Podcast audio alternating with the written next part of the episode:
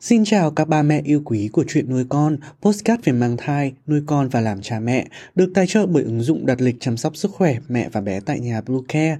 Mình là Dylan, hôm nay trong chuyên mục về thai giáo. Trong chuyên mục thai giáo ngày hôm nay, chúng ta hãy cùng đi tìm hiểu tất tần tật những thứ mẹ cần quan tâm về thai giáo tháng thứ hai. Cùng đón xem ba mẹ nhé. Chúng mình sẽ trở lại ngay sau đây. Các mẹ hãy tải ngay app Bluecare để đặt lịch tắm bé, điều dưỡng vú em, chăm sóc trẻ sơ sinh, xét nghiệm và điều trị vàng da cho bé tại nhà, nhắc và đặt lịch tiêm chủng. Ngoài ra Bluecare còn cung cấp các dịch vụ xét nghiệm níp lấy mẫu tại nhà, massage mẹ bầu, chăm sóc mẹ sơ sinh, thông tắc tia sữa, hút sữa và rất nhiều dịch vụ y tế khác tại nhà. Truy cập website bluecare.vn hoặc hotline 24 trên 7 098 576 8181 để được tư vấn cụ thể các mẹ nhé. Giống như thai giáo tháng thứ nhất, thai giáo tháng thứ hai không chỉ giúp mẹ và bé khỏe mạnh, hạnh phúc, mà còn cần đảm bảo sự an toàn của cả mẹ và bé, bởi đây là giai đoạn nhạy cảm, nguy cơ xảy thai cao trong thai kỳ.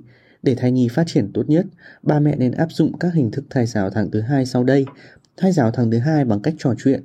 Trong tháng thứ hai của thai kỳ, thính giác của thai nhi bắt đầu được hình thành. Ba mẹ hãy trò chuyện với bé hàng ngày nhé.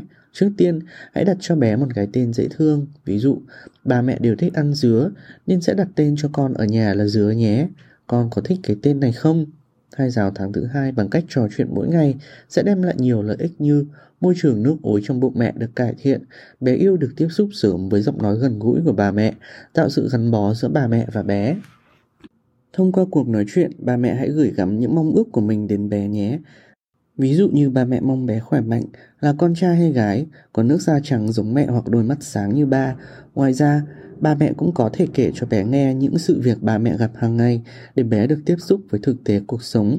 Khi mới tiến hành thai giáo tháng thứ hai bằng cách trò chuyện, ba mẹ có thể thấy ngại ngùng vì không biết nói gì với thai nhi, nhưng ba mẹ hãy cố gắng duy trì thói quen này mỗi ngày nhé.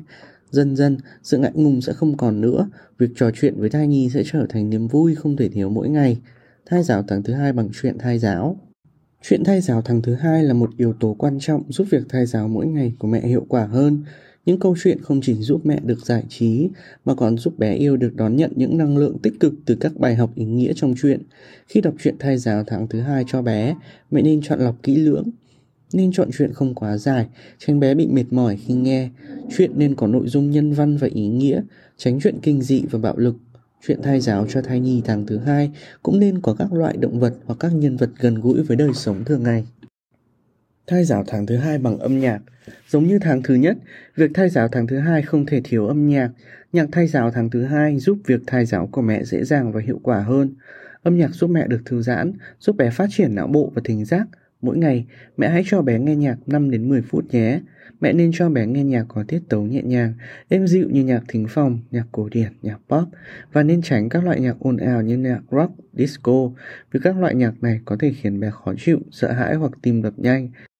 Nhạc thai giáo cho bé tháng thứ hai tốt nhất là những bản nhạc với cả từ tốt đẹp, nhịp điệu vừa phải. Mẹ có thể nghe đa dạng nhạc thiếu nhi, nhạc trẻ, nhạc cổ điển, nhạc giao hưởng, miễn sao đó là loại nhạc mẹ yêu thích. Thai giáo tháng thứ hai bằng cảm xúc trong tháng thứ hai của thai kỳ, việc giữ tâm trạng vui vẻ, ổn định là điều vô cùng cần thiết. Đây chính là phương pháp thai giáo tháng thứ hai hiệu quả cho bé đó mẹ ạ. Tâm trạng của mẹ bầu ảnh hưởng trực tiếp đến quá trình phát triển của bé. Bởi vậy, mẹ hãy luôn duy trì tâm trạng vui vẻ và thoải mái. Nhờ đó, thai nhi cũng sẽ phát triển tốt cả về thể chất và tinh thần. Trong tháng này, mẹ có thể gặp nhiều thay đổi về cảm xúc, đôi khi phấn khởi, vui vẻ vì biết mình có thai, nhưng có lúc lại mệt mỏi, căng thẳng vì ốm nghén.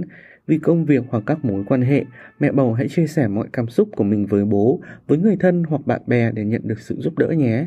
Mẹ đừng tự ôm lấy những cảm xúc tiêu cực một mình, luôn có nhiều người sẵn sàng lắng nghe và chia sẻ cùng mẹ. Thai giáo tháng thứ hai bằng dinh dưỡng Thai giáo tháng thứ hai không thể bỏ qua vấn đề dinh dưỡng. Trong tháng này, nếu ăn ngon miệng, mẹ có thể thêm vào chế độ ăn mỗi ngày của mình khoảng 300 calo. Việc này sẽ giúp cung cấp thêm nhiều dưỡng chất cho cả mẹ và bé. Trong 3 tháng đầu, mẹ nên tăng khoảng 1 đến 5 cân tùy cơ địa và chỉ số BMI trước khi mang bầu. Tuy nhiên, con số này chỉ là tương đối.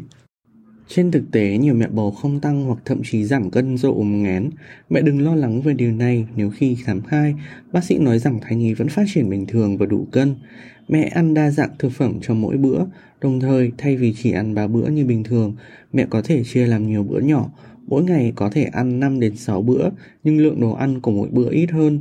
Mẹ nên tránh các món nặng mùi làm mình bị sợ, nên ăn nhiều hoa quả, rau xanh. Việc này vừa cung cấp dinh dưỡng, vừa làm giảm ốm nghén. Mẹ cũng nên ăn nhiều hơn một chút những khi cảm thấy ngon miệng.